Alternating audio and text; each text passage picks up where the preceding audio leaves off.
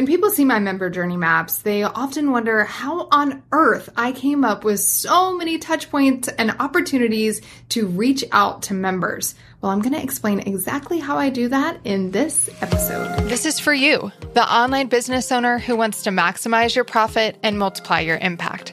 I'm Shana, host of the Community Creators Podcast. I've spent over a decade helping top brands and entrepreneurs create thriving communities that increase their reach, retention, and revenue. This podcast is where I share my best insights and invite you into conversations with the world's leading community creators and cultivators. So grab your favorite mug, fill it up, and let's get started. So the other day I was chatting with a client and we were talking about their member journey map. A member journey map is basically a way for us to map out all of the various touch points that we have with our members, all the way from the time they first join the program until cancellation and sometimes even beyond. So as we're chatting about these various touch points, the client starts asking me like, how do you think about all of this? I mean, I see it here in the member journey, but how did you even come up with all of these various touch points that we're going to be implementing inside of our program? And I talked to them about the two different kinds of member outreach tactics. And I realized I haven't shared this with you all yet. So that's what we're going to do today. We're going to talk about the two kinds of member outreach tactics. And when I tell you these two different kinds of tactics, it is going to spark for you a whole new list of opportunities and ways that you can reach out and connect to and help support your members. So the first kind of outreach tactic is a time-based tactic. So this time-based tactic is something that you do. It's an outreach or a touch point that happens based on how long they have been in your program. So here's some examples of a time-based tactic. Five days after purchase, we're going to check in by sending them a video message. Okay. That's a one example of a time-based tactic. Or maybe 30 days before an annual renewal, we're going to reach out to them with a notice that their renewal is coming up. Maybe it's three months after joining, we're going to send them a quick question to just get a pulse and see how things are going for them inside of the program. Or maybe you do have a big event coming up and two days before you want to make sure that they are coming, that they're ready, that they've downloaded their workbook. That is a time based tactic. So when you look at these big milestones inside of your program and you look at people joining, when you look at them being in the program for a year, when you think about by the third month, they should probably have completed orientation and this other workshop and reached this milestone. Or, hey, they're 15 days into the program. They should probably have completed orientation by now, right? Those are all time based tactics. So these are outreach points and touch points that are based on how long somebody has been in your program or timing around another event, for example, like a live event that you may be having. So the second kind of outreach tactic is a trigger based outreach. These are touch points that you have inside of your program or actions inside of your program that are based on activities that your members are or are not doing. Did you catch that? Are or are not doing. So let's talk about some of the things that your members may be doing that could trigger certain activities or behaviors from your team, touch points, or actions, right? So what happens when a member completes orientation? Do they just complete orientation and that's it? Or do they get an email or an outreach from a team member? Do they unlock content that was maybe locked before? Maybe they needed to complete orientation in order to unlock access to your community forum. That is a trigger based tactic. What about those that upgrade to your annual plan? They've been a monthly member and that's exciting, but you've offered them the opportunity to upgrade to annual. They took it. What happens? Did their billing just change? Or are you sending them an email welcoming them in and congratulating them on the commitment they've made to themselves over the next year? What about when people make the decision to join your community forum, your Facebook group, your whatever it might be in, but they've actually made the decision to join that community space, which you all know not all your members are going to do. What do we do then? Is there a point where we welcome them in the group? Is that an opportunity to have a touch point with that member?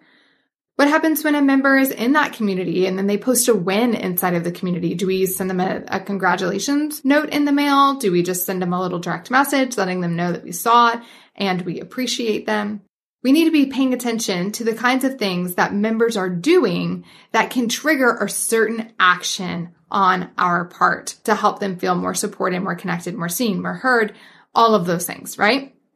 So those are some things that they may be doing that could lead to a trigger based tactic. But what about the things that they're not doing?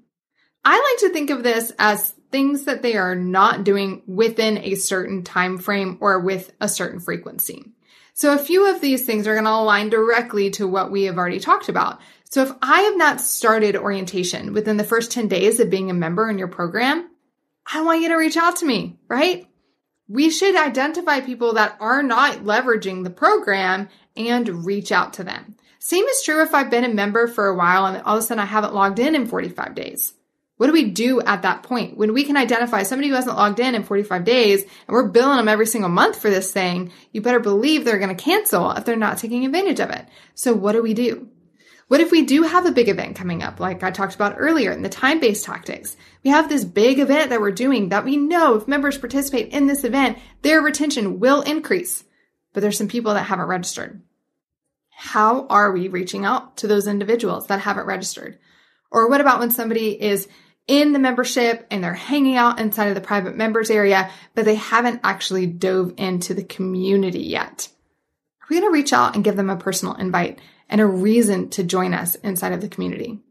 So I really want you to be thinking about this because there's sort of this standard of when people purchase, every other outreach that we do is based on the deliverables that we are giving to them as a part of what they've purchased inside of our program until they go and cancel. And then we offer this like personalized outreach, maybe if we're good at what we do right? But there are so many other opportunities for us to have outreach, to have different actions or uh, rewards for people based on the things that they are doing inside of our programs.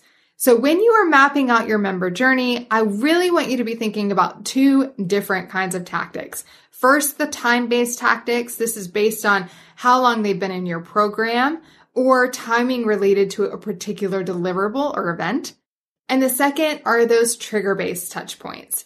Now, these are things that are triggered by the activities that your members are or are not doing.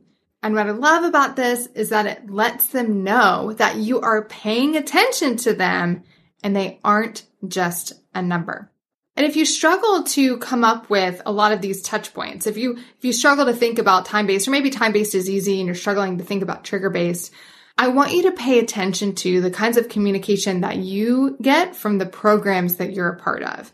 Maybe it's even just because your, your kids are a part of a school, right?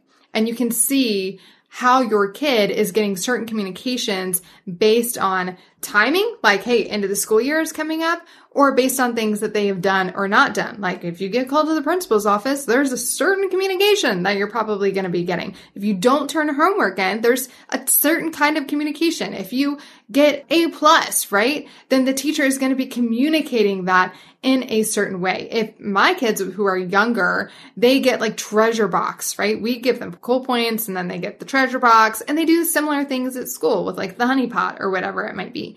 They have opportunities to be rewarded based on the things that they are doing and the things that they're not doing. So this is nothing new. And in fact, it's ingrained in us from a young age to expect these sort of responses, these triggers that happen. So we need to be leveraging this inside of our online programs as well. Hey, friend, thanks for listening. If you like this episode, make sure to subscribe. Then do me a favor and leave a review letting me know what you want to hear more of. To learn more about the show or connect with me, head to shanalynn.com. That's S H A N A L Y N N.com. Until next time.